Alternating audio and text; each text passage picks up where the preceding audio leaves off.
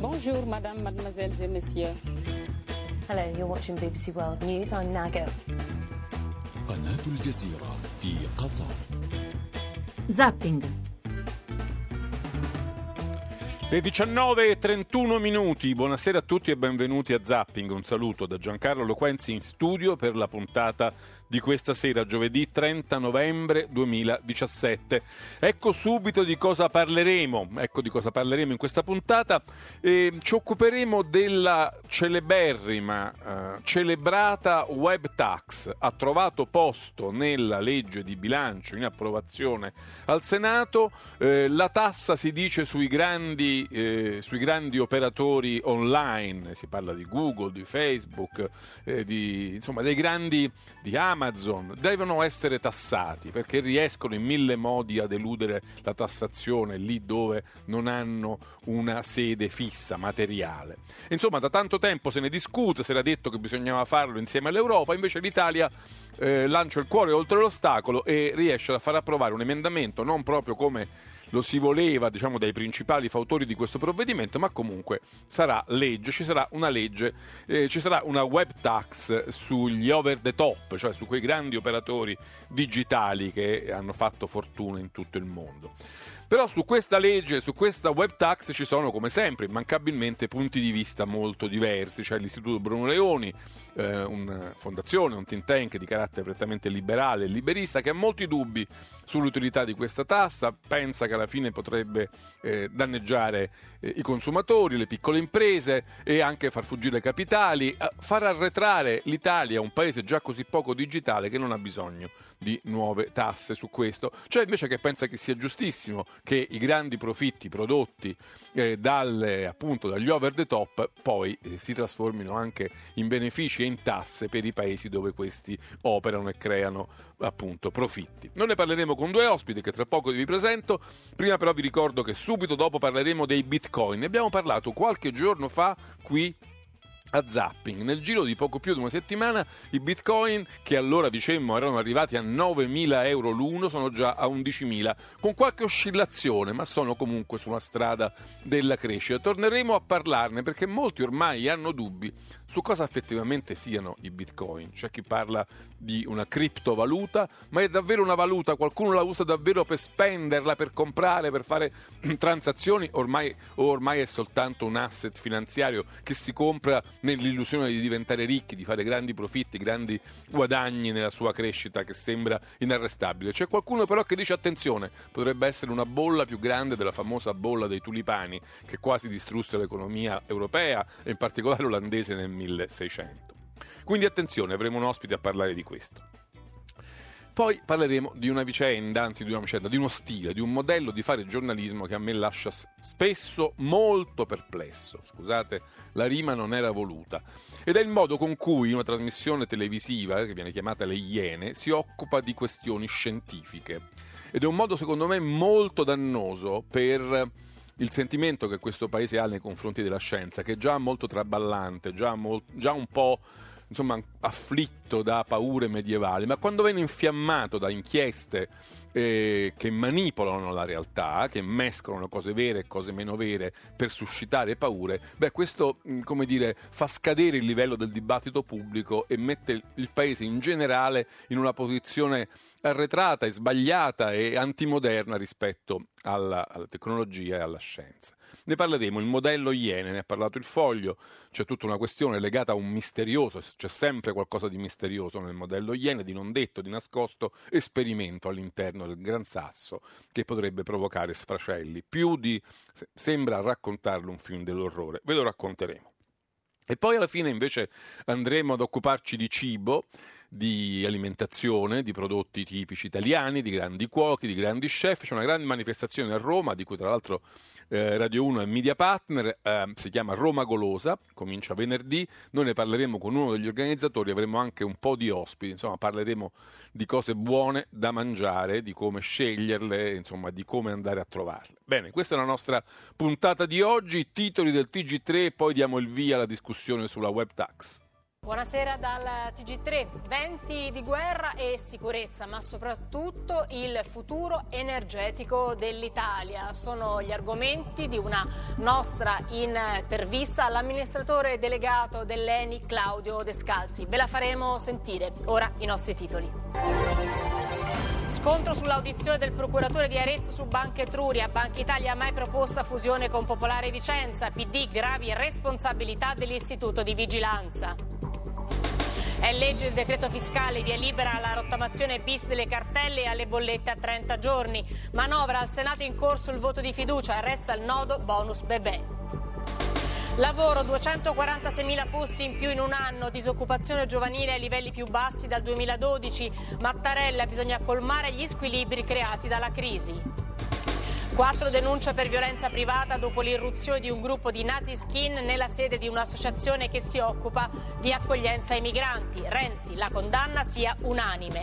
A sei anni un bambino di Catania veniva già utilizzato nello spaccio di droga, coinvolto dal convivente della madre. Per lui era un gioco, dicono i carabinieri, 36 le persone arrestate. Al TG3 la storia di un uomo vittima di usura in provincia di Varese. Mi hanno picchiato e sono andato dalla polizia. Bisogna denunciare subito. In Lombardia casi in aumento del 27%.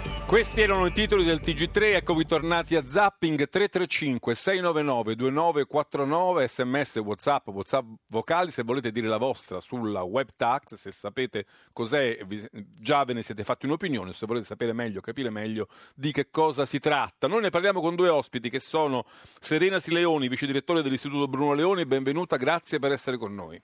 Buonasera, grazie a voi dell'invito. E poi c'è Stefano Feltri, vice direttore del Fatto Quotidiano. Buonasera Feltri. Buonasera. Allora, io comincerei proprio con Serena Sileoni, ehm, perché sul, diciamo, sul, sito del Bruno Leoni molti eh, studiosi, ricercatori di quella fondazione, di quel think tank, si sono espressi eh, contro l'ipotesi di una web tax in Italia. Tra l'altro avete sentito nel titolo del TG3, la legge di bilancio eh, è in questo momento al Senato dove sta, si sta sottoponendo al voto di fiducia. In quella legge di bilancio, grazie a un emendamento presentato da un senatore del Partito Democratico Mucchetti, esiste un primo approccio legislativo alla web tax in Italia il Bruno Leoni dice perché la web tax non è una buona idea. E io questa domanda la rigiro direttamente a Serena Sileoni. Perché non è una buona idea? Spieghiamo un po' cos'è e perché non dovrebbe funzionare come ci si aspetta. Questa web tax, eh, più che non essere una buona idea, è una cosa estremamente pasticciata e al di là di ogni orientamento eh, di idee che si possa avere, eh, quindi al di là del merito se in generale la web tax sia una cosa sacrosanta o sia semplicemente il solito eh, modo dello Stato di inseguire i soldi perché è affamato di denaro, al di là del merito in generale della web tax, questa web tax sono più i eh, problemi che pone senza risolvere che appunto quelli di cui dà anche soltanto minimamente una, un'idea di soluzione. Tanto che, tanto che eh, la, i, i, i, redattori della norma stessa dicono che entrerà in vigore nel 2019 e ne eh, condizionano eh, il meccanismo di funzionamento a una serie di decreti attuativi ministeriali eh, che appunto eh, eh, sono di là da venire. In realtà questa web tax non funziona perché così come è scritta genera dei problemi di ordine tributario e giuridico enormi, se volete appunto li vediamo anche uno a uno ma quello, il motivo vero per cui non funziona è che probabilmente non le importa di generare questo ordine di problemi. Quello che importa a, questa, a, a chi ha scritto evidentemente questa web tax è di portare ora a casa un risultato politico, che è quello passeremo i super giganti brutti e cattivi del web, salvo che poi quando ci sarà da farla sul serio, ma sarà tro- politicamente un altro mondo, si dirà ops, così non si può fare, ma appunto sarà un'altra Italia, sarà un altro governo, sarà un altro mondo politico. Sentiamo anche il parere di Stefano Feltri, che invece mi sembra di capire sulla web tax, nonostante i dubbi sul suo funzionamento, che sono dubbi empirici, si vedrà se funziona in genere, ma in generale sulla sua necessità, cioè sulla necessità di trovare un modo per ridurre le capacità, le incredibili capacità elusive dei grandi giganti di internet, c'è bisogno di un intervento.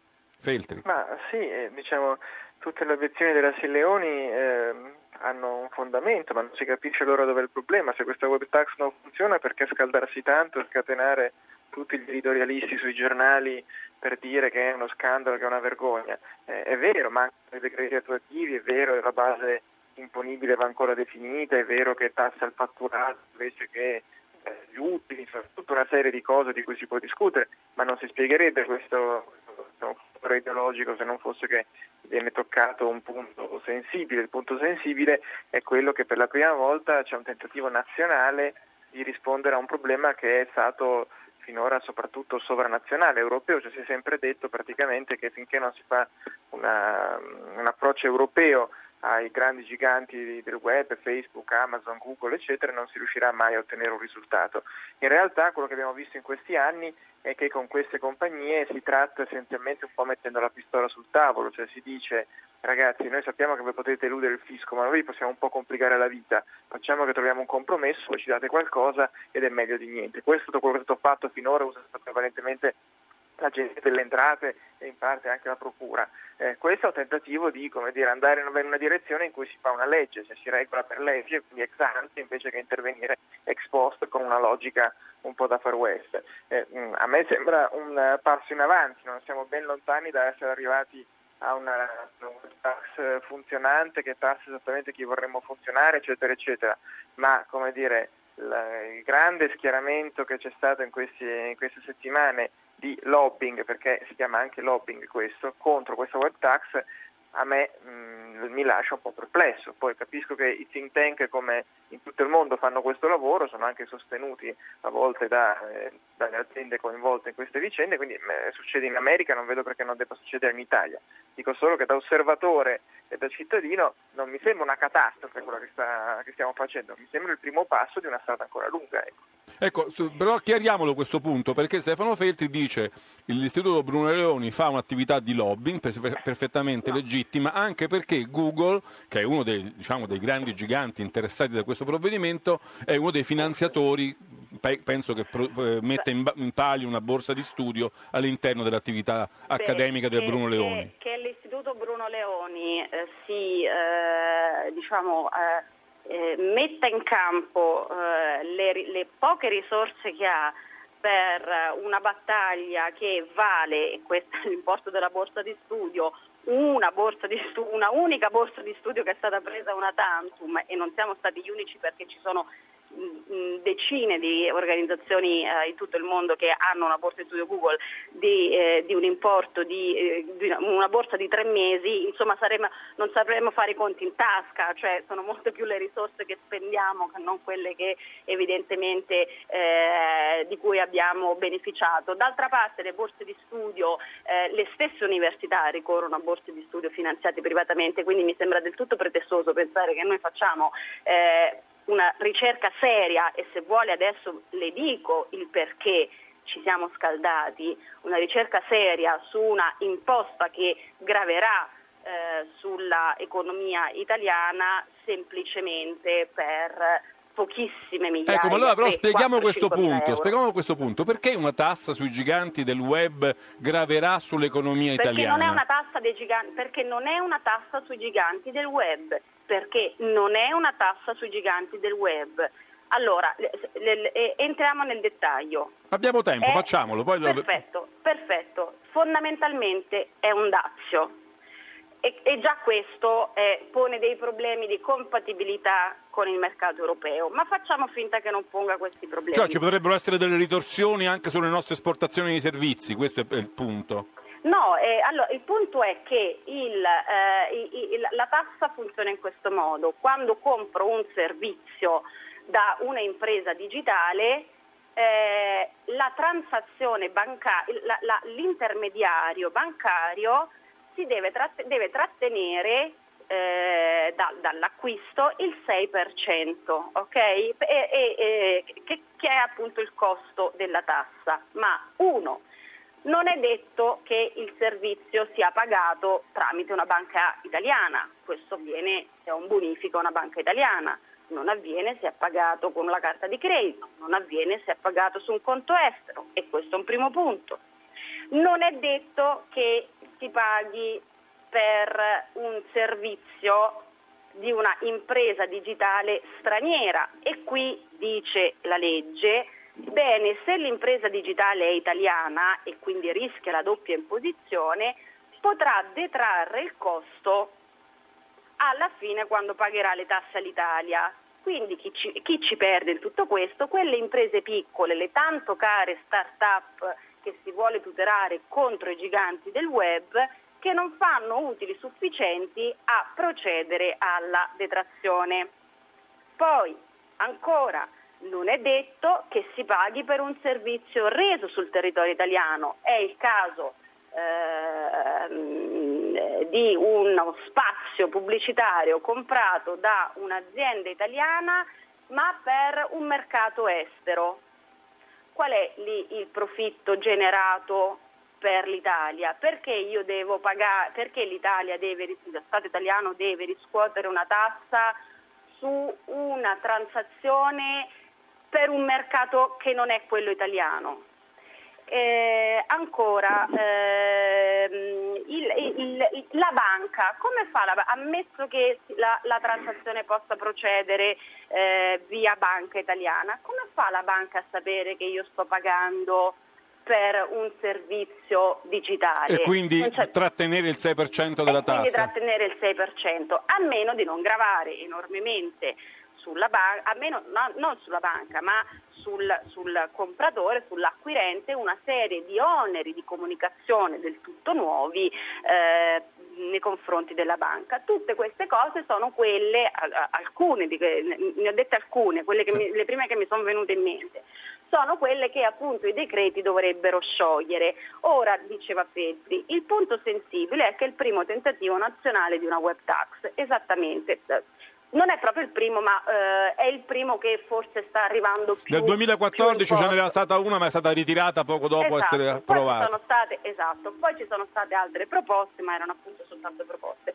Esatto, è proprio questo il punto sensibile, che è il primo tentativo nazionale. Dice Petri, ma perché vi scaldate? Se tanto è una cosa che non funziona e che quindi poi si vedrà che eh, verrà eh, abrogata perché appunto ormai saranno passate le elezioni, ci sarà un nuovo governo, il 2019 è un tempo lontano. Cosa importa adesso? Importa perché peggio di una legge non fatta c'è una legge fatta male, perché una volta che è legge tornare indietro non è facilissimo. Lo scenario qual è? Lo scenario è che la legge va eh, in porto, si dovrà in qualche modo attuarla e per attuarla si sacrificheranno non Google, non Facebook, non Amazon, ai quali fondamentalmente questi soldini è roba risibile, ma si danneggeranno le, gli start-up italiani delle imprese digitali che, che non avranno utili per procedere alla detrazione si danneggeranno le imprese italiane. E magari i clienti hanno... finali su cui un po' di questa tassa verrà rigirata. Esatto, Beh, e le imprese aspetta. italiane che hanno sì, bisogno di quei servizi.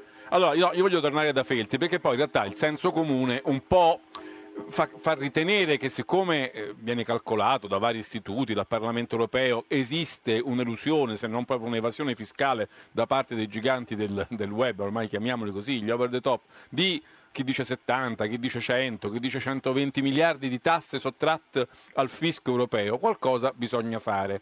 Eh, mm, mi chiedo se eh, la strada è questa, perché tu stesso Stefano dicevi si è sempre detto che bisognava almeno operare a livello europeo, ehm, perché un singolo Stato avrebbe creato degli squilibri, delle distorsioni agendo da solo. Allora il fatto che l'Italia abbia deciso invece di fare il primo passo da solo è, è, è giusto o è sbagliato? Avremmo dovuto aspettare oppure come si, come si può dire, basta aspettare, bisognava fare comunque qualcosa?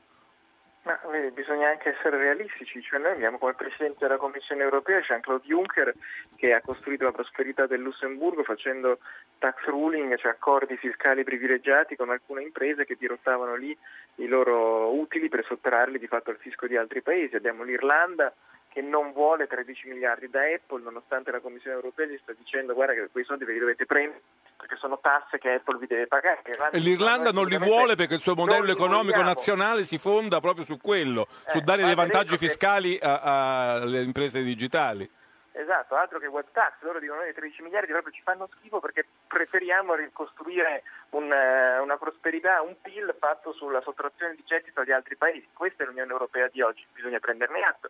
C'è una proposta coordinata, congiunta, di cui è parte anche l'Italia con alcuni altri paesi per fare un intervento europeo, ma come dire, eh, raccontarsi che bisogna aspettare una direttiva europea che poi deve essere prima approvata, poi recepita, poi tradotta alla legislazione nazionale, e quindi vuol dire porsi le stesse domande che ci stiamo ponendo adesso, porsele nel 2021, 2022, quindi eh, è sempre diciamo, è una malattia che di solito è la classica della sinistra, il benaltrismo. Adesso insomma si scopre che anche i liberisti ne dicono no, il problema è ben altro, questa web tax fa schifo perché bisogna farne un'altra, poi non si capisce se ne vogliono una che funzioni di più o una... O non mi pare però che ne vogliono un'altra, adesso poi ce lo eh, dirà. Appunto, quindi se il punto non nessuna web tax è una posizione come dire, legittima, ma come secondo me un pochino antistorica in questo momento in cui si è capito che queste imprese non è che pagano le tasse da un'altra parte, non le pagano quelle grosse. Ha ragione su una cosa la Silleoni, cioè non è, eh, questa non è una web tax su misura dei giganti del web, è una web tax che ehm, diciamo, è orizzontale e che quindi mh, mm, colpirà un po' tutti.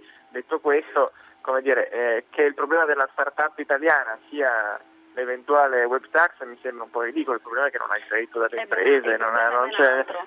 No, cioè, ci sono problemi per cui le start-up italiane semplicemente non esistono, vivono di quattro finanziamenti pubblici che prendono da Invitalia, che poi non, che vengono distribuiti a pioggia, non c'è, non c'è, il settore, non ci sono le start-up italiane praticamente, quindi è un problema come dire, teorico, sarebbe bello averlo, sarebbe bello che fossimo, come dire, stiamo discutendo del, del rischio che venga soffocato un dinamico settore, c'è anche chi dice, Feltri, ma come con l'industria 4.0 diamo degli incentivi alle imprese per digitalizzarsi, poi queste lo fanno e con l'altra mano gli prendiamo il 6% con la web tax. Non c'è anche una contraddizione fiscale in questo? È un'obiezione che io ho sentito spesso in queste settimane, vorrei che chi la fa avanzasse qualche numero anche, cioè dovrebbe dimostrarmi che, eh, il, che, lo, diciamo, che, l'impresa ci perde alla fine, perché se noi abbiamo dire, incoraggiato delle imprese a digitalizzarsi e poi abbiamo anche lo strumento per poter tassare una parte di quei profitti che fanno in digitale, non ci vedo, co- non ci vedo niente di male dal punto di vista dire, filosofico. Se invece è chiaro che se un'impresa diamo 100 da una parte e gli prendiamo 200 dall'altra, è, stupido. O, o anche, se, o anche se gli diamo 100 e gli togliamo 100, non è tanto efficiente sì, come sì, scelta. Sì, però vorrei che dire, chi, chi, ha l'onere della prova in questo caso sta chi avanza, chi avanza l'obiezione. Quindi, Volevo tornare in conclusione da, da Serena Silleoni per, per, chiederle questo, è un po' il tema che poneva anche Feltri. C'è uh-huh. bisogno di una buona web tax o non bisogna proprio parlarne? Cioè è proprio una questione che non questo... si deve porre. Cioè, allora, se è possibile mettersi a tavolo, ad un tavolo europeo, planetario e, e stabilire che Google, Apple, Amazon, i, le migliaia di miliardi che guadagnano in tutto il mondo, poi si trovi un modo di eh, fargli pagare delle tasse eque? Allora, questo era un po' quello che dicevo all'inizio. Cioè, ehm, nel merito delle idee nessuna tassa è una buona tassa perché le tasse sono soltanto un modo per lo Stato di fare quello che vuole, lui dei soldi degli altri. E questo vale per la linea, del, la linea dell'istituto Bruno Leone è affamare la bestia, cioè la bestia Stato Beh, deve essere affamata. Ma più che altro mi pare che sia l'esperienza degli Stati di cui semplicemente mh, noi prendiamo atto.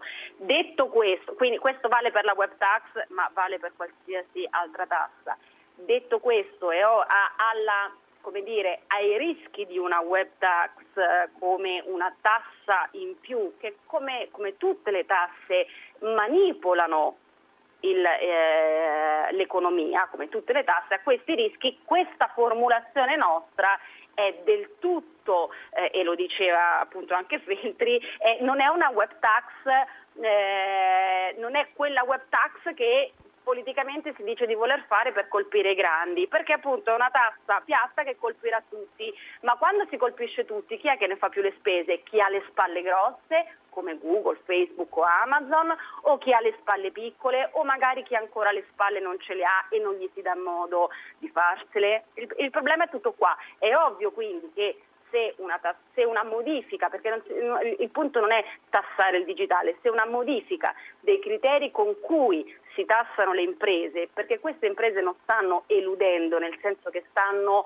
evitando di, tassa, di, di essere tassate, stanno semplicemente scegliendo, potendo farlo secondo la legislazione e i trattati vigenti, stanno scegliendo dove fiscalmente conviene loro stare. Se bisogna cambiare questo presupposto, visto che stiamo parlando di internet, che è una cosa rispetto alla quale che, che non rispetta. Sì, Leone, un secondo solo, poi le faccio finire il concetto, ma dobbiamo sentire i titoli del TG1. Torniamo subito a Zapping.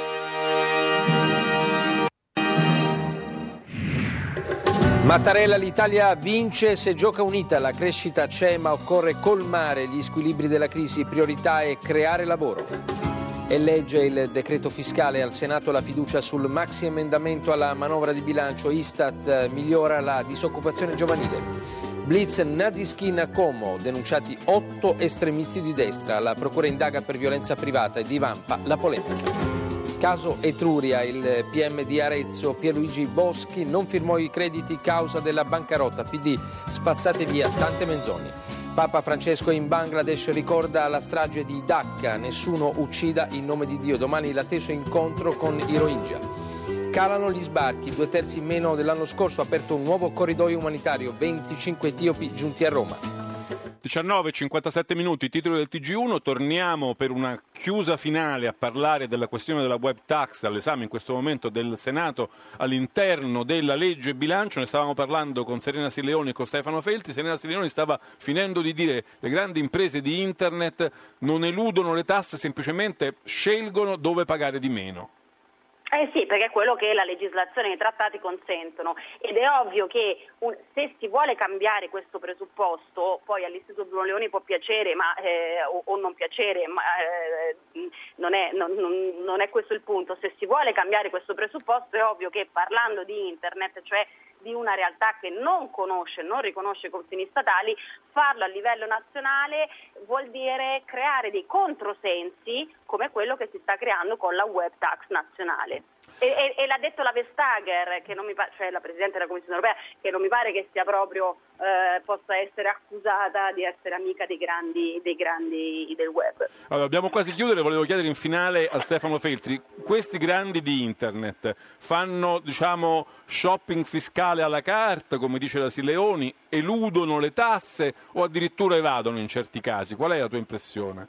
Beh, il confine è molto sottile, l'abbiamo visto con i Paradise Papers, quello che è emerso della appunto, ottimizzazione fiscale di Apple che quando ha capito che l'Irlanda poteva forse creare qualche problema ha ideato un altro schema ancora più sofisticato con eh, le isole di Jersey mi pare e che ehm, serviva sostanzialmente a pagare zero tasse. Allora non possiamo anche raccontarci che questo è legale e sicuramente lo è, eh, nel senso che nessun paese da solo riesce a sanzionare questo comportamento, ma è sicuramente contro ogni spirito di qualunque legislazione tributaria che la Apple non paghi, eh, non paghi tasse sui suoi utili.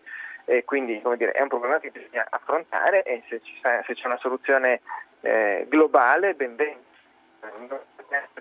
paradisi fiscali, figurarsi se riusciamo a coordinare in tempi rapidi eh, queste cose. Sì, ci sarà qualche distorsione, tutte le tasse ne introducono, mm, mi stupisce che Bruno Leoni propone una tassa flat su tutti i redditi e poi si indigna perché c'è una tassa troppo flat eh, sulle imprese che non fa distinzione tra Google e l'ultima eh, delle imprese italiane, insomma questo è un problema. Comunque ehm, è una, una, tassa lontana dalla perfezione, non c'è dubbio, ma eh, come dire, se chi non comincia non, non, arriva poi neanche mai alla fine, se non, non ne facciamo nessuna poi non riusciamo mai a farla. Signore, abbiamo un minuto se vuole replicare qualcosa su questi punti. No, che, eh, che l'importante sia cominciare può, può valere per... Eh per me, per Feltri, per lei, ma che l'importante sia partire da qualche parte ancorché sbagliata quando c'è di mezzo la legge, c'è una cosa che impone come ci si deve comportare, francamente è, è, è allarmante. Sulla, sulla, web tax come tassa piatta rispetto alla flat tax, francamente non, non apro nemmeno Magari se vuole, Loquenzi, se vuole Loquenzi ci ospita un'altra volta. Vi ospiterò volentieri un'altra volta. Mi sembra che siete stati molto bravi e molto appassionati nel difendere i vostri rispettivi argomenti. Quindi vi ringrazio molto, Stefano Feltri, Fatto Quotidiano, Serena Sileoni e Istituto Bruno Leoni. Grazie per essere stati con noi affrontando un argomento molto complicato. E vi saluto, vi ringrazio ancora. Cambiamo argomento. Qualche settimana fa, anzi nemmeno dieci giorni fa, abbiamo parlato di Bitcoin qui a Zapping. Abbiamo eh, notavamo in quel giorno che il Bitcoin aveva superato la quotazione di 9.000 dollari. Eh, è arrivato rapidamente nel giro di una settimana a 11.000, poi c'è stata qualche oscillazione, qualche aggiustamento, alcuni siti, alcuni giornali hanno segnalato un crollo del 15% che però poi in parte è stato recuperato, insomma è mh, mm, mobile, è, c'è una fase di grande eh, interesse, di grande discussione attorno ai bitcoin, per questo abbiamo voluto tornarci. E lo facciamo con eh, un ospite che è Federico Pecoraro che saluto, buonasera, benvenuto a Zapping. Buonasera, grazie eh, per l'invito. Federico Pecoraro, un imprenditore, fondatore di RoboCoin, eh, insomma è uno dei pionieri diciamo, dell'imprenditoria basata sulla moneta elettronica. A me ha colpito oggi, l'ho, l'ho chiamato anche un po' per questo, perché eh, sul, sulla sua pagina Facebook eh, Federico Pecoraro ha scritto 10.000 eh, dollari per un bitcoin presto sarà soltanto un bel ricordo e molti de, de, delle persone che lo seguono su Facebook gli hanno chiesto ma in che senso? Nel senso che che è, è, è, un prezzo che è un'esplosione, il frutto di una bolla, quindi tra poco lo rivedremo a 200-300 dollari, o invece eh, sarà un ricordo perché tra poco sarà, lui dice addirittura 50.000. Insomma, gli volevo fare un po' raccontare questa cosa, Pecoraro. Buonasera di nuovo.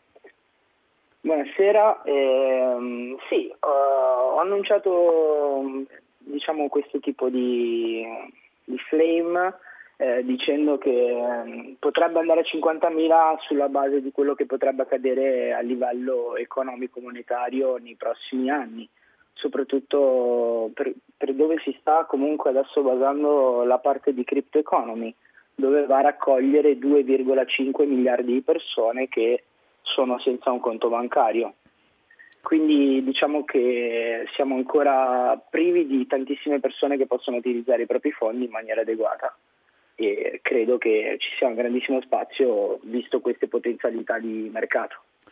Però ci sono molti, Pecoraro, che dicono che ci sono tutti gli indizi da manuale, tutti gli indizi di scuola che annunciano una bolla. L'arrivo del greggio, cioè tutti quelli che hanno appena soltanto sentito parlare del bitcoin che improvvisamente li vogliono comprare, l'euforia sui mercati, la grande mobilità, i prezzi che decollano. Insomma, tutto fa credere. Alcuni dicono addirittura, eh, Diamond dice, dice, Dimon dice eh, potrebbe essere la nuova grande bolla tipo quella dei tulipani nel 600 in, in Olanda? C'è questo rischio? Ma io no, non credo in queste teorie, ma credo che stiamo iniziando a vivere in una nuova era dove ancora non, non, non, pre, non, possiamo ancora bene capire quello che potrà accadere visto le potenzialità che ha proprio eh, il bitcoin e le varie altre cryptocurrency e quello a cui stanno aprendo eh, oltre nei settori lavorativi ma anche nei settori proprio eh, di distribuzione stesso monetario. Eh, quindi è, è, semplice il discorso, come internet ha rivoluzionato diciamo, eh, dalla mail, quindi le poste, come i vari file eh, del, del, cinema o comunque della distribuzione della musica, ci sono di, diverse cose da potersi basare e fare un, un ragionamento a lungo termine basato sul futuro e quindi credo che oggi sia il, il, nuovo percorso di un'economia completamente rivoluzionaria, ma più che rivoluzionaria, un'evoluzione stessa economico-finanziaria. Senta, anche per farlo capire ai nostri ascoltatori, molti sostengono che Bitcoin non sia nemmeno in realtà una valuta, cioè non sia tanto davvero utilizzato per comprare, per vendere, per fare acquisti, ma che sia in realtà un asset finanziario, qualcosa su cui uno investe nella speranza di poterci guadagnare, nella speranza di vedere aumentare il suo valore. Quindi già chiamarlo valuta è in qualche modo controverso. Alcuni dicono che non bisognerebbe chiamarlo nemmeno criptovaluta perché la, diciamo, la crittografia non ha tanto a che fare con questa valuta. Ci spiega un po' meglio il suo punto di di vista, lei come lo definirebbe questo Bitcoin? Ma io la considero la prima mm, moneta globale, quindi la considero come una moneta che interconnette le altre monete. Quindi bisogna fare un ragionamento anche qua ad ampio spettro. Eh, esistono diverse monete nel mondo, eh, quindi ne conosciamo diverse tra euro, dollaro, rublo, eh, yen, yuan, e le concentriamo tutte insieme sotto un unico gruppo che si chiama Bitcoin e va a distribuirsi in maniera più efficiente, veloce, sicura e, e semplice soprattutto.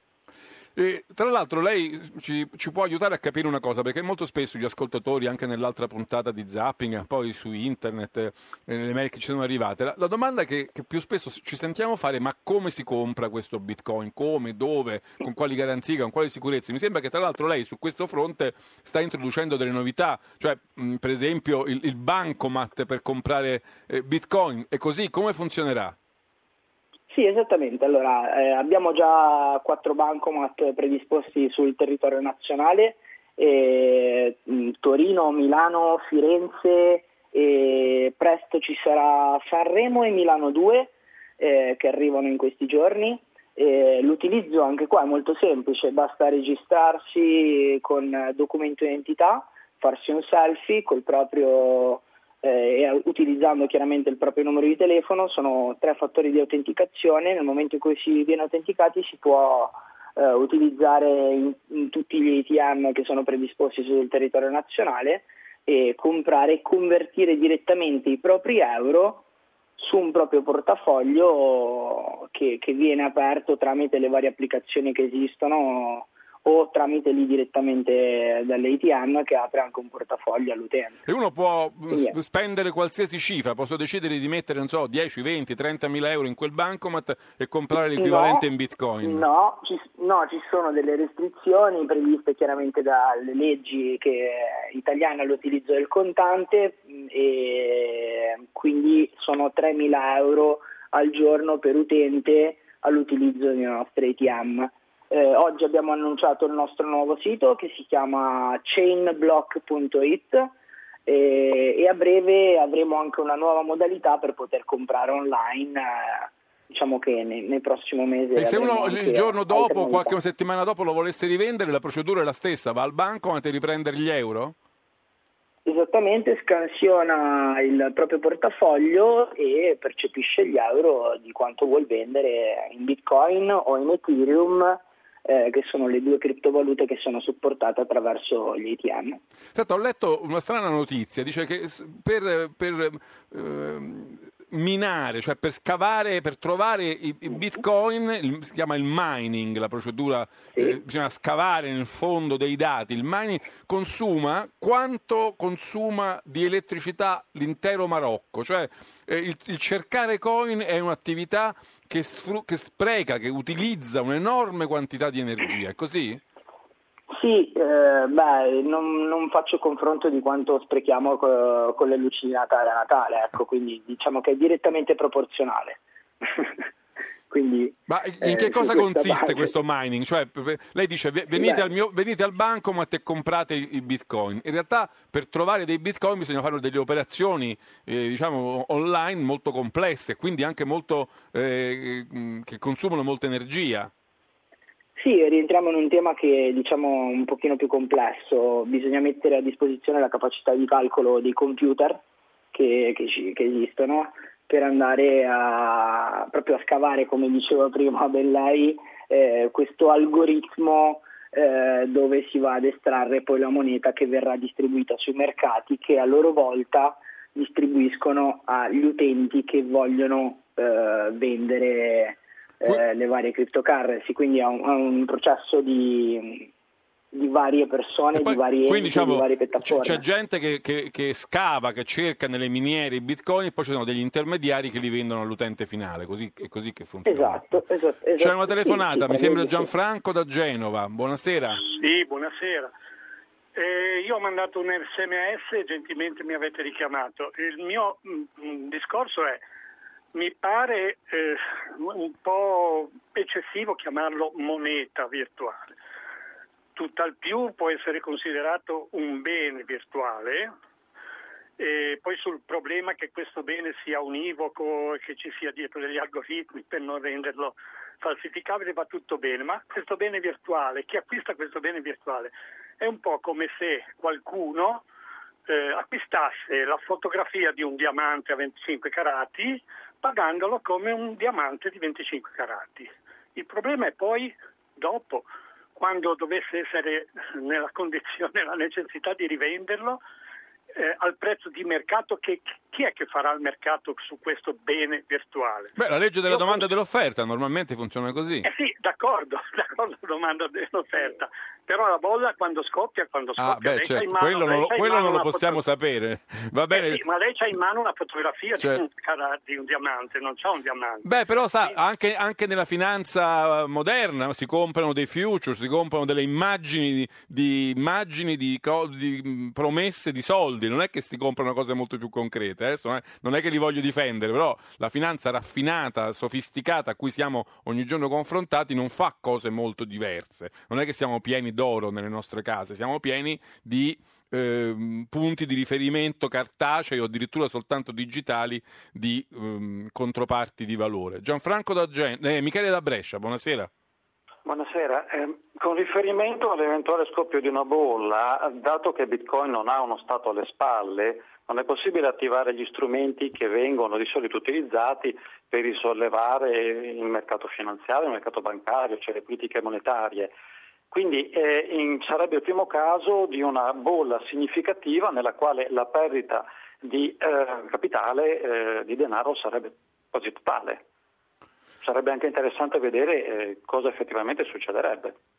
Beh, sarebbe un caso di scuola interessante. Grazie anche a Michele. Sentiamo se Federico Pecoraro vuole dare qualche risposta, qualche osservazione su quello che hanno detto i nostri Ma che- ascoltatori. mm, sì, che tutti fanno un'osservazione di bolla e da- dal 2009, da quando è nato diciamo, il Bitcoin, che si parla di bolla. Oggi siamo nel 2017, quindi diciamo che due ragionamenti sarebbero da Beh, però per il fatto che non è ancora più. successo non vuol dire che non possa succedere, no? Questo è. No, vero, ma come, come qualsiasi cosa, cioè, vogliamo ricordare che i mercati erano completamente stabili nel 2008, invece nel 2009 sono tutti esplosi.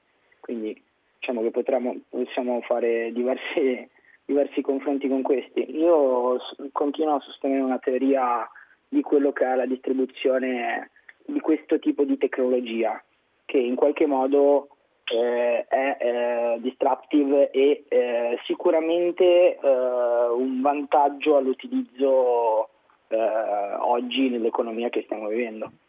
Quando il nostro ascoltatore dice non è una, una valuta ma è un bene, ehm, in realtà se capisco bene in molti posti, anche in Italia, ma soprattutto in paesi del nord, si può vendere e comprare in bitcoin, no? Sì, sì, assolutamente. Ci sono diversi esercenti che accettano i bitcoin, questo si può trovare attraverso anche una semplice mappa che si chiama proprio CoinMap e si trovano tutti gli esercenti mondiali che ad- adottano i bitcoin eh, come sistema di Ma come si pagamento. scambiano? Con un'applicazione telefonica, con una specie di carta di credito? Con che cosa si materialmente come Ci si sono scambiano? di- diversi, diversi modi. Diciamo che il metodo più facile ad utilizzo è attraverso un semplice smartphone, eh, su- con un telefono e con un'applicazione e con la scansione eh, di un codice QR. Eh, si inviano i bitcoin da un portafoglio che uno ha in possesso a un portafoglio che è sottostante a questo codice QR eh, e si riesce direttamente a inviare eh, il proprio Quindi io voglio comprare un caffè, pago Bitcoin. 0,0000001 bitcoin e, e prendo il mio caffè. Va bene, ci fermiamo qui. Grazie a Federico Pecoraro, grazie per essere stato Grazie con noi. mille Giancarlo, è stato un piacere. Grazie, allora, sono le buonasera. 20 e 14 minuti. Vi ricordo il numero di zapping 335 699 2949 sms, whatsapp, whatsapp vocali. Parliamo di quello che il giornale Il Foglio ha battezzato il metodo Iene ed è il metodo con cui la trasmissione televisiva chiamata Le Iene affronta soprattutto i temi eh, scientifici e tecnologici. Ne avemmo un esempio con la vicenda Stamina, vi ricordate la, la cura eh, il, eh, sulle- con le cellule staminali di Vannoni e di altri che mh, le Iene difesero, promossero e costruirono in termini mediatici con molta convinzione. Eh, non è il primo caso, ce n'è un altro recente ehm, che un po' ha fatto riesplodere quello stesso clima, perché che cosa fanno le Iene? Ehm, associano il rischio allo spavento. Che cosa c'è di più rischioso che non una cosa che fa paura? Allora hanno preso un esperimento che si svolge sotto il Gran Sasso in laboratori dell'Istituto di Fisica Nazionale e siccome si parla di nucleare, atomo, terremoti eh, e quindi tutte cose che provocano emotività, provocano spavento e su cui è molto facile costruire con alcune cose vere, alcune cose meno vere, alcune cose non vere, eh, la sensazione che sta succedendo qualcosa di rischioso. Tutto questo è coperto dalla retorica del segreto, non si sa, non ve lo fanno sapere, eh, non ve l'hanno detto, ve lo tengono nascosto. Questa miscela fa sì che poi la gente eh, acquisisca, eh, come dire, assimili una eh, in- invincibile paura, un invincibile scetticismo contro tutto ciò che è scienza, contro tutto ciò che è tecnologia, che è una cosa diciamo, che non alimenta la vita civile di un paese. Io ne vorrei parlare con Gilberto Col- Corbellini, che è un epistemologo, un filosofo, insegna storia della medicina alla Sapienza di Roma, che si è occupato, che ha anche scritto di questa vicenda. Vorrei un po' chiedergli lui cosa ne pensa. Corbellini, buonasera e benvenuto a Zapping. Buonasera. Allora, eh, qual è, com- lei come lo definirebbe questo metodo Iene? No, lei l'ha introdotto benissimo, ha fatto un riassunto dell'articolo che ho pubblicato ieri eh, sul foglio, Eh, il problema del metodo Iene, che è un problema che, dire, una strategia, un metodo che noi usiamo anche dire, abbastanza quotidianamente, cioè è giusto che un po' ci spaventiamo, che abbiamo paura, la paura è una risorsa fondamentale, siamo sopravvissuti come esseri umani. Come Eh, specie? come, come specie siamo ri- vissuti grazie alla paura, non certo grazie alla teoria delle probabilità, al calcolo matematico del rischio, cose di questo genere, però viviamo in una società dove se facciamo prevalere la paura sulla competenza e soprattutto sulle competenze tecniche, le garanzie, le leggi, lo Stato di diritto, eccetera, noi torniamo alla barbarie, cioè a quando appunto la paura poteva anche giusti- farci sentire giustificati ad ammazzare una persona solo perché questa ci sembrava spaventosa. Insomma. Quindi è una, eh, e, e questo metodo eh, fa, fa leva su tutta una serie di nostre predisposizioni tribali che in questo contesto sociale eh, così possono buttare all'aria dei sistemi di garanzia, cioè lei pensi che se noi avessimo il sospetto o temessimo per paura che l'equipe di chirurghi con- sotto i quali noi andiamo, quando andiamo all'ospedale, a quel punto so, decida di usarci eh, come serbatoio di organi, insomma eh, nessuno entrerebbe più in ospedale, no? eppure appunto ci sono situazioni dove queste paure, questi timori vengono messi da parte, prevale la fiducia in situazioni dove caso stamina, eh, la, la, gli OGM, la, la, la- come si chiama appunto la vicenda dell'esperimento del Gran Sasso, la paura prevale, però noi pensiamo di non fare dei danni facendo queste cose, ma stiamo facendo dei danni terribili all'economia del paese, al futuro dei nostri figli, ma poi i nostri giovani scienziati se ne vanno. Anche alla da vicenda dei questo paese. vaccini si può reinserire in vicenda- questo. Esatto, esattamente, la vicenda dei vaccini, ma ce ne sono decine di questi casi, insomma. non la sentiamo. Però c'è nostri- effettivamente una contraddizione perché diciamo noi umani evoluti effettivamente andiamo, ci facciamo, non siamo contenti di farci un'operazione, però non è che non ci fidiamo del nostro chirurgo. Forse abbiamo anche un po' di paura di prendere un aereo, però non è che non ci, che non ci fidiamo della tecnologia che è alla base dei voli eh, transcontinentali. Ma anche, non so, lei descriveva prendere un ascensore, eh, c'è un ingegnere, c'è uno scienziato che ha capito. Queste cose le facciamo senza pensarci. Poi basta che qualcuno ci stilli il seme del terrore e allora anche la cosa più semplice, più inoffensiva diventa pericolosa anche- come O anche, Godzilla. seme, o anche il seme dell'ingiustizia, come nel caso Stamina, perché se fosse stato vero quello che si diceva, insomma, che eh, quella non terapia di Vanoni aveva una minima probabilità di funzionare e ci si fosse opposti al fatto di tentarlo sui bambini come una speranza, sarebbe stata veramente un'ingiustizia. Ma qui si fa prevalere a quel punto il sospetto, sì, ma, cioè, ma loro non ci dicono tutto, oppure ci sono degli interessi, ci sono le case, far- le, le case farmaceutiche, eccetera. Queste cose tra l'altro si concentrano su sfere cioè nel caso di OGM secondo me è dannosissimo per l'economia del paese, ma poi si concentrano su sfere cioè anche molto ristrette eh, di fenomeni, ma noi abbiamo passato, so, mesi a parlare eh, di stamina che poi quel signore di te diciamo, ha avuto anche una condanna e non dedichiamo nessuna attenzione nei giornali al fatto che un'equipe italiana con delle cellule staminali fatte da italiani ha salvato la vita a un bambino siriano in Francia. Cioè, certo c'è stato un giorno sui quotidiani questa cosa qua, ma poi queste cose spariscono. Quindi rischiamo che per diciamo, appunto, una trasmissione delle Iene che vuole aumentare l'ascolto facendo queste, queste manipolazioni, poi i politici o tutta diciamo, una serie di eh. Eh, pro- processi sociali frenino. Questo è un altro punto importante, questo è un altro punto interessante per il suo Corbellini, i politici, la politica che dovrebbe fare un po' d'argine a queste paure, dovrebbe eh, dire, intervenire in maniera anche educativa rispetto al sentimento pubblico, all'opinione pubblica, invece siamo in una situazione in cui segue quasi pedissequamente velocemente, senza riflettere, eh, le pulsioni diciamo, di spavento, di paura che vengono introdotte attraverso la comunicazione. Nella vicenda del Gran Sasso è del tutto evidente perché i politici abruzzesi hanno immediatamente tutti chiesto, dai 5 Stelle per primi, ma tutti gli altri dopo, la, il blocco eterno, sempiterno di ogni esperimento in quei laboratori. Esatto, esatto. Eh, ora, ora, lei pensi, perché io la trovo sempre una cosa abbastanza assurda, che io, noi che facciamo ricerca, consigliamo all'università, siamo pagati, pagati per dire una serie di cose. Poi i politici decidano al contrario di quello che noi insegniamo agli studenti. Ma allora che gioco stiamo giocando in questo caso qua?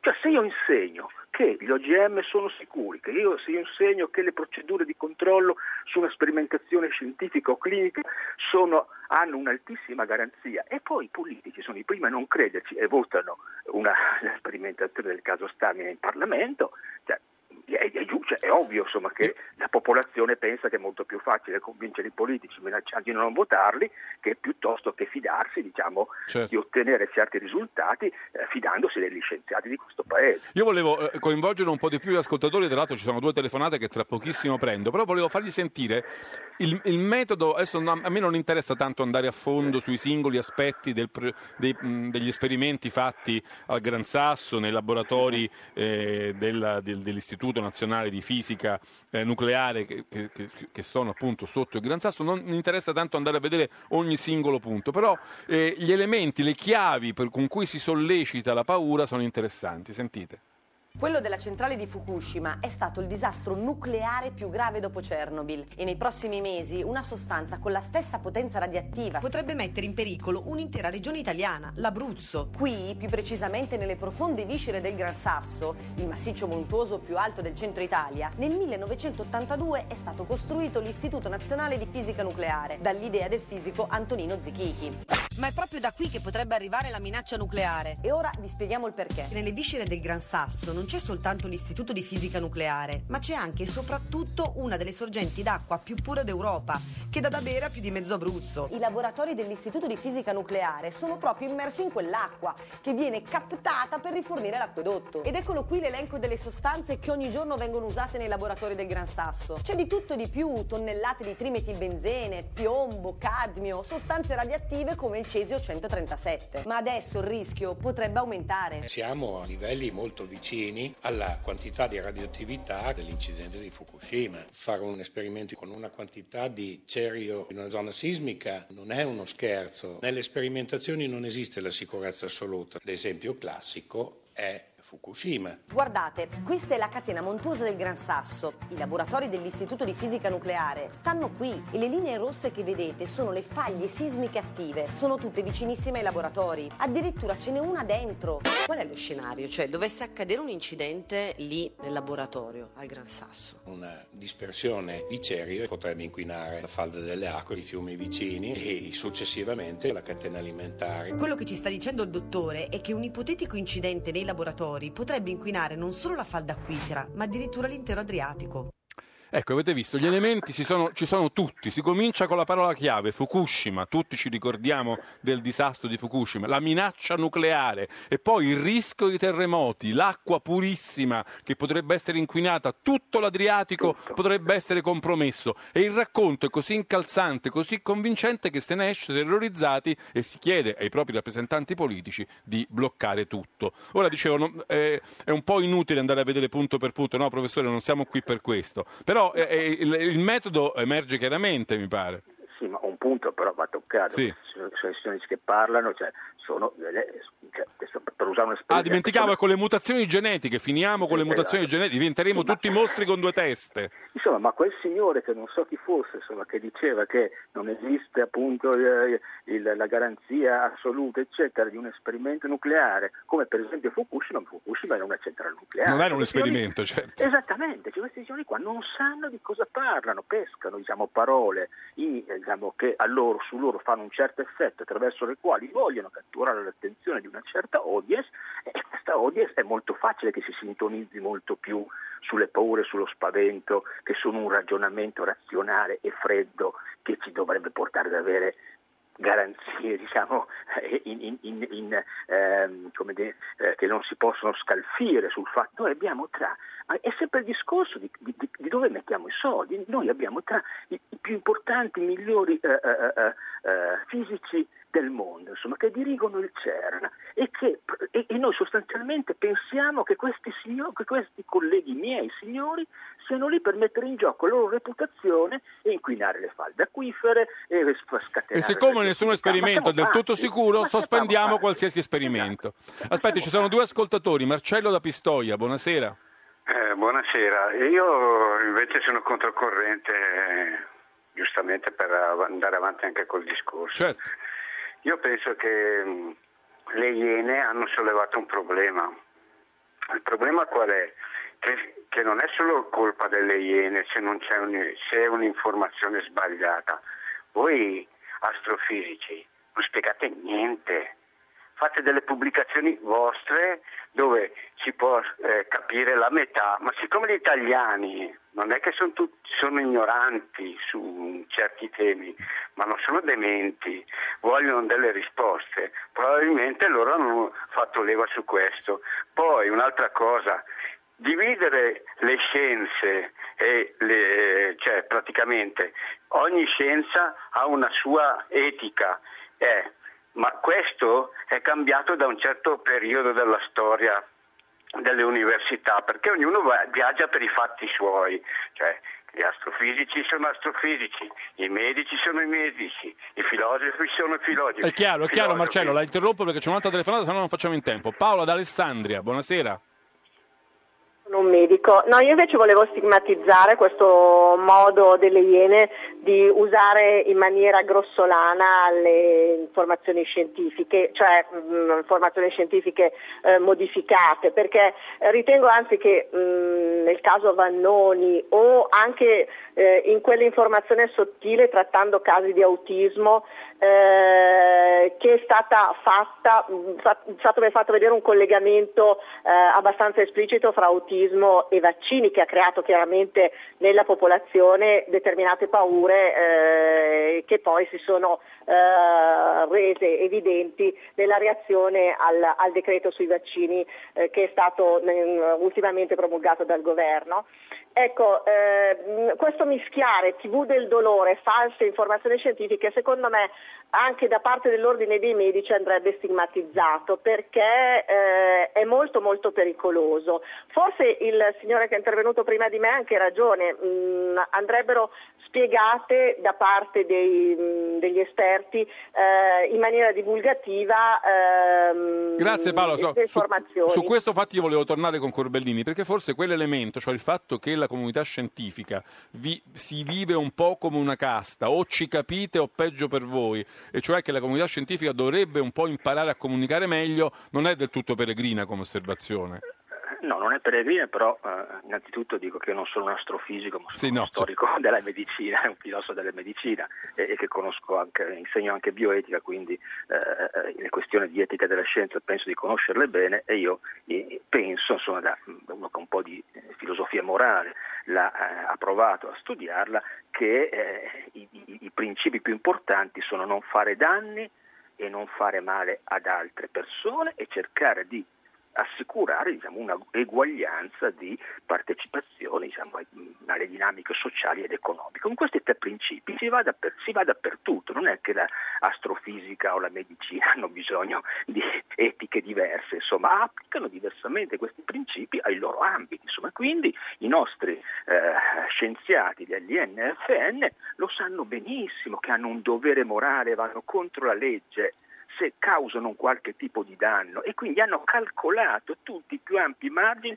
di sicurezza e lì di pericoli non ce ne sono assolutamente o quantomeno non ce ne sono relativamente a Cioè, ce quelli ne che sono quanto ci sono in un centro radiologico, Esattamente, del- esattamente, in un centro radiologico dove andiamo a farci una lastra. Esattamente, esattamente. Sulla comunicazione velocemente, ma insomma intanto bisogna capire perché si dice tanto che gli scienziati non fanno comunicazione, dove la possono fare?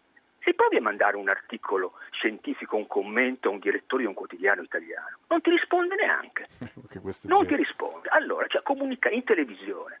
E perché devo andare in televisione? Cioè, gli scienziati vanno in televisione se mai se vengono chiamati. Io ho avuto recentemente un invito ad andare a una trasmissione televisiva in cui dovevo confrontarmi con un omeopata. Gli ho detto non ha capito, io con gli omeopati non mi confronto. Io vengo, lei mi intervista, poi lei si sente il suo omeopata, fa tutto quello che vuole, ma io un confronto con delle figure insomma, che secondo me non rappresentano in alcun modo la scienza, aiutano soltanto a fraintendere la scienza e la medicina, non c'è nessuna ragione per cui io mi confronto, insomma, potrò scegliere con chi parlo, con i miei pari, io cerco di parlare, di confrontarli e poi parlo con persone che sono, che sono disposte anche ad ascoltare come io le ascolto, ma non con qualcuno che ha già il dogma stabilito insomma, del farmaco omeopatico, non ho tempo da perdere, è come se mi mettessi a discutere sull'esistenza di Dio, insomma, ho cose più interessanti da fare, francamente. No? Va bene professore, ci dobbiamo fermare. Grazie a Gilberto Corbellini, ospite di Zapping questa sera. Eh, grazie per essere stato con noi. Noi ci fermiamo un momento con le notizie dal traffico e dal meteo, poi torniamo, vi faremo sentire, vi faremo venire l'acquolina in bocca con eh, Roma Golosa, vi racconteremo che cos'è. Quindi non lasciateci, ci troviamo dopo questa brevissima pausa.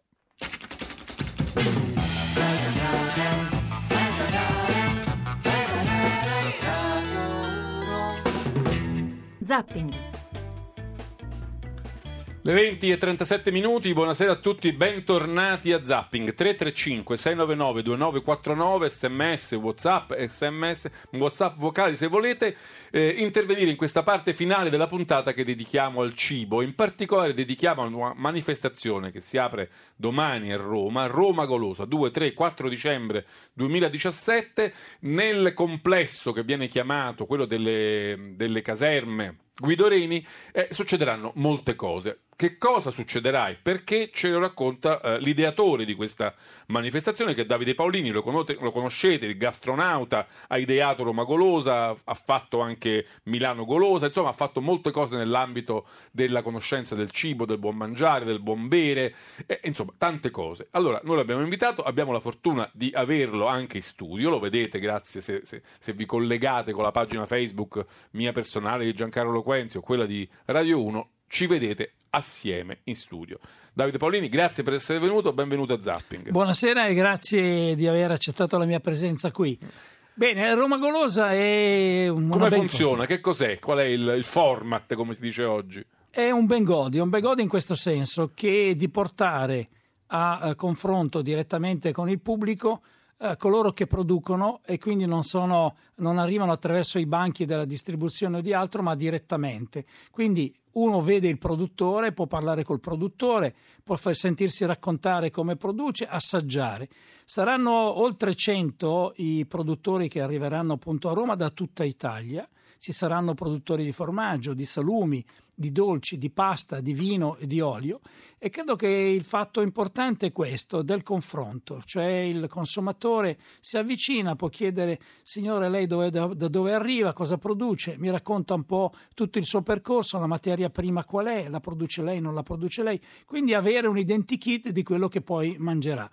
Ma non solo questo, ci saranno tanti eventi, soprattutto ci saranno anche eventi di chef che diciamo introdurranno Ormai gli chef non mancano mai. No, non mancano mai. Io tra I l'altro grandi chef. io tra l'altro ho scritto un libro che non sono stato molto tenero con gli chef Però mediatici. sembra che ti vogliano ancora bene perché ti seguono, vengono le tue È cose. vero, è vero. Anche se lei è un po' maltrattati, me È lo vero, ricordo. è vero, avvengono e io sono molto contento perché c'è un rapporto di stima. Forse qualche critica bisognava farla prima o poi. E cosa faranno? Faranno delle ricette, faranno vedere delle ricette, daranno dei consigli sul Natale. Heinz Beck, che è un grandissimo chef, ha avuto un'idea molto intrigante. Si chiamerà Beck to eh, Navona. Cioè, eh, lui farà vedere dei vecchi dolci che venivano prodotti un tempo. A tre stelle, Heinz eh, eh? Sì, a tre stelle. Ricordi, Tre tre stelle Michelin. Non solo tre stelle Michelin, ma ultimamente ha preso anche una stella in Portogallo. Ha aperto un ristorante, quindi una stella anche in Cosa non Portogallo. semplice portarsi le stelle appresso quando si fanno nuovi esperimenti di solito. Eh, No, tra l'altro lui è stato in Inghilterra e aveva preso una stella, quindi devo dire che insomma è, una- è un portavoce della, della cucina italiana nonostante sia, sia tedesco. Devo dire, ecco, lui cosa farà? Farà back to Piazza Navona. Perché? Perché eh, ha riesumato una vecchia abitudine che non c'è più a Piazza Navona di fare dei dolcetti particolari, lo zucchero filato ed altro, e farà questa cosa qui. Quindi molto, molto... le mele laccate nello zucchero, mi ricordo quando ero ragazzino, la mela stregata si chiamava. farà proprio queste cose e quindi sarà una cosa anche divertente e se, vo- se vogliamo anche romantica sul, sul Natale. Poi ci sarà Fulvio Pierangelini che ci racconterà, ci farà vedere come recuperare il panettone. Cioè quello che rimane del panettone, cosa si può fare con questo? Si possono fare dei piatti e tante altre cose. Poi ci sarà Cristina Boverman, anche lei farà, farà uno show cooking molto, molto particolare. Poi ci saranno dei pizzaioli. Ci saranno dei È il, pizzaioli. è il momento della pizza. È il eh. momento della pizza, anche della pizza fritta. Quindi ci sarà Franco Pepe, famosissimo. C'è una rivoluzione proprio nel mondo della pizza vero, negli ultimi hai anni. eh. perfettamente ragione perché sta esplodendo il fenomeno della pizza fritta.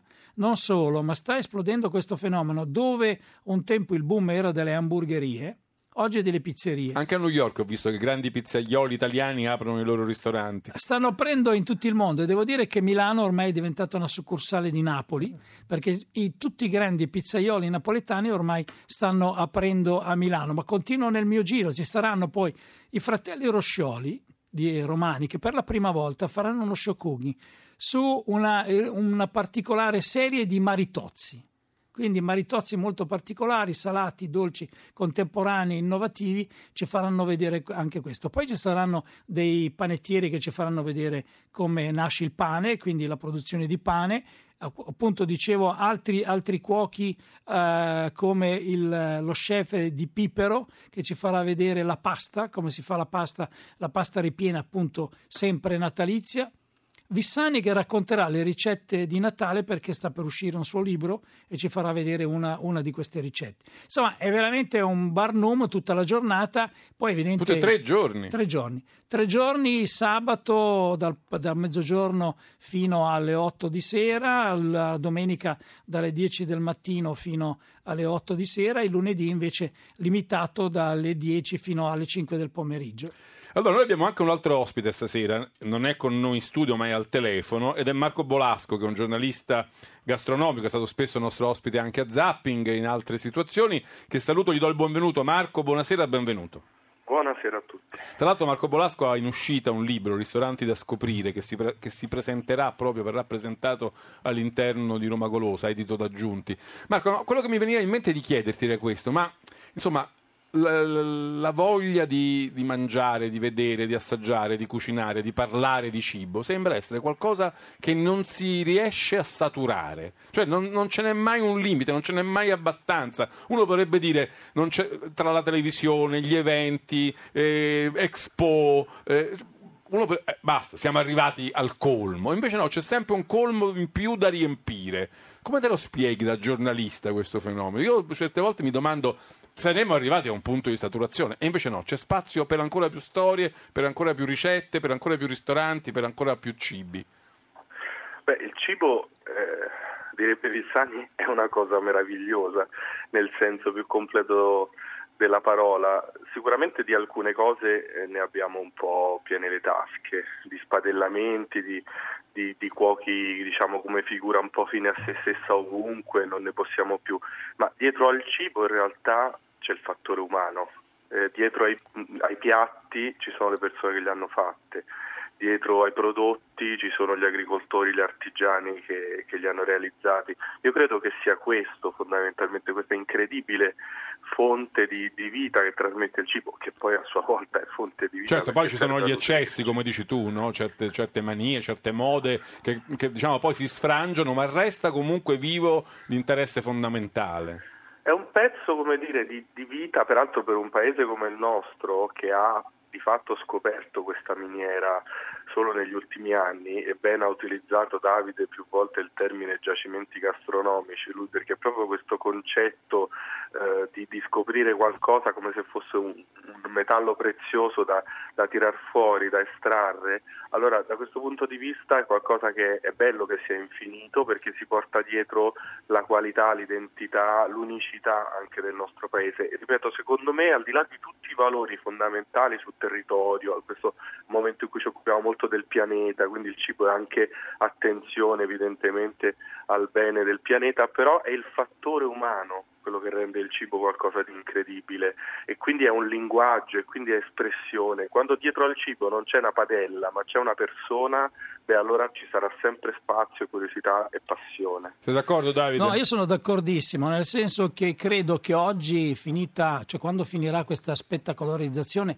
che serve, è servita perché ci farà scoprire il mondo che c'è dietro. Cioè il, i cuochi ci faranno scoprire che c'è, usano dei prodotti, usano delle materie prime, quindi ci sarà la scoperta dell'uomo e del territorio, sempre di più.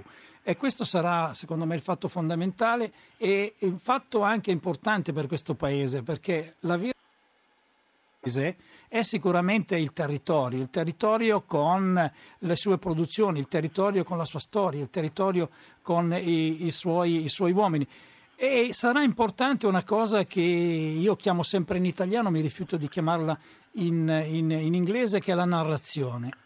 Io detesto non storytelling. No, io detesto storytelling perché storytelling secondo me è un fatto aziendale pubblicitario, invece la narrazione è quella vera dell'uomo e del territorio. Ecco, io credo che bisognerà arrivare a questo e dico sempre, è un sogno per me che sul baldacchino dello show cooking in televisione ovunque, anche negli eventi, vedo il mugnaio, vedo il pescatore, vedo il macellaio che ci insegnano quei prodotti e ci fanno scoprire la storia di quei prodotti e, come, e da dove arrivano quei prodotti e quindi si ritorna al territorio, si ritorna all'uomo.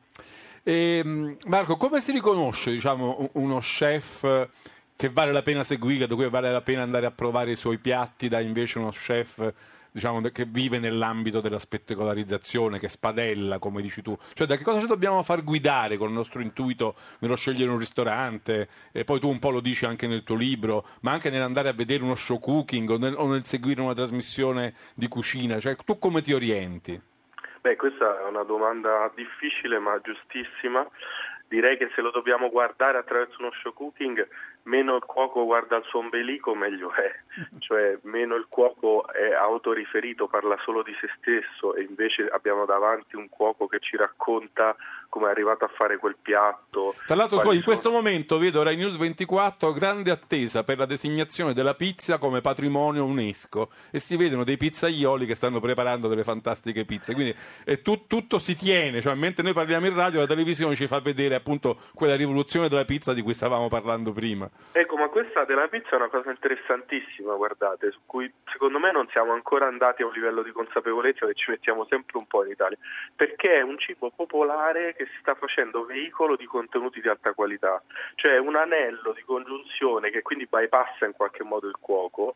Io personalmente credo che il fenomeno pizza non sia legato al pizzaiolo, ma al design del concetto pizza, a quello che Però si stanno arrivando anche i pizzaioli divi, eh? Ce eh sì, speriamo che si fermi ma... nel tempo, mi viene da dire, perché insomma la pizza è bella perché è comunque un concetto, un linguaggio estremamente semplice, quindi anche nei suoi punti più alti, nella sua sofisticazione non deve essere qualcosa che diventa inaccessibile inarrivabile. La gastronomia si è distinta negli anni per essere qualcosa che riguardava pochi. La vera rivoluzione di questi ultimi anni è che sta diventando per tutti e la pizza da questo punto di vista è veramente un esempio di linguaggio Aspetta- popolare. Aspetta Davide, voglio prendere una telefonata e poi andiamo verso la fine e ti ridò la parola. Antonio da Torino, buonasera. Buonasera a tutti quanti, buonasera a tutti i suoi ospiti. Eccoci. E niente, la mia, la mia perplessità, il mio dubbio è sempre che si parla di cibo eh, a tutti i livelli, però poi non si spiega mai il cibo come viene fatto. Cioè, eh, a me piacerebbe anche capire. Beh, dicevamo l'opposto però, diciamo che per esempio in- domani a Roma e per tre giorni si spiegherà come viene fatto.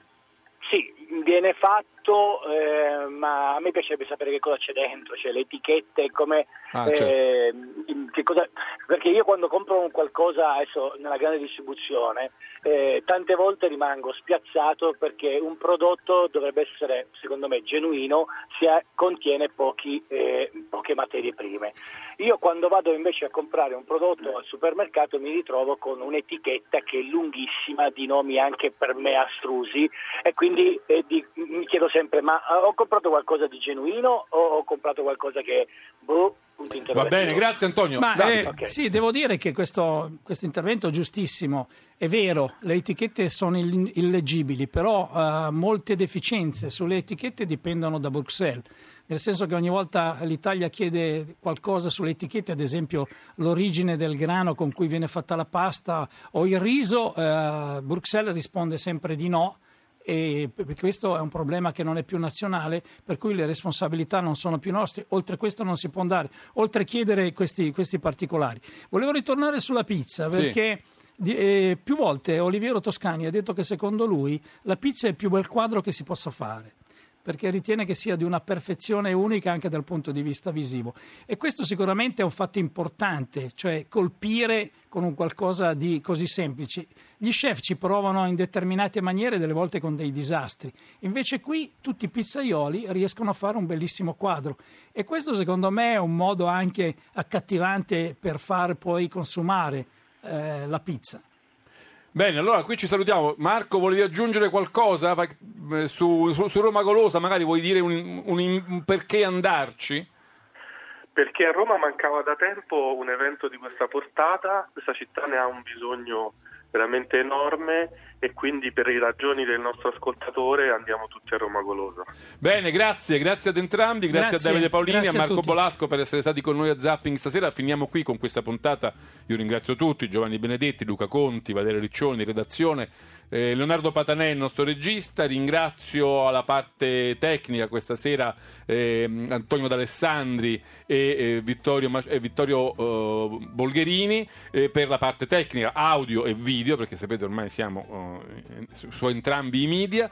Eh, vi lascio, vi do appuntamento a martedì per la prossima puntata di Zapping. Ci sono un po' di partite importanti che ci terranno lontani per qualche giorno. Intanto vi lascio con Ascolta si fa sera, eh, Zona Cesarini con Coppa Italia, Genoa, Crotone e poi la chiusura. Io vi saluto, un grazie, un a presto da Giancarlo Loquenzi.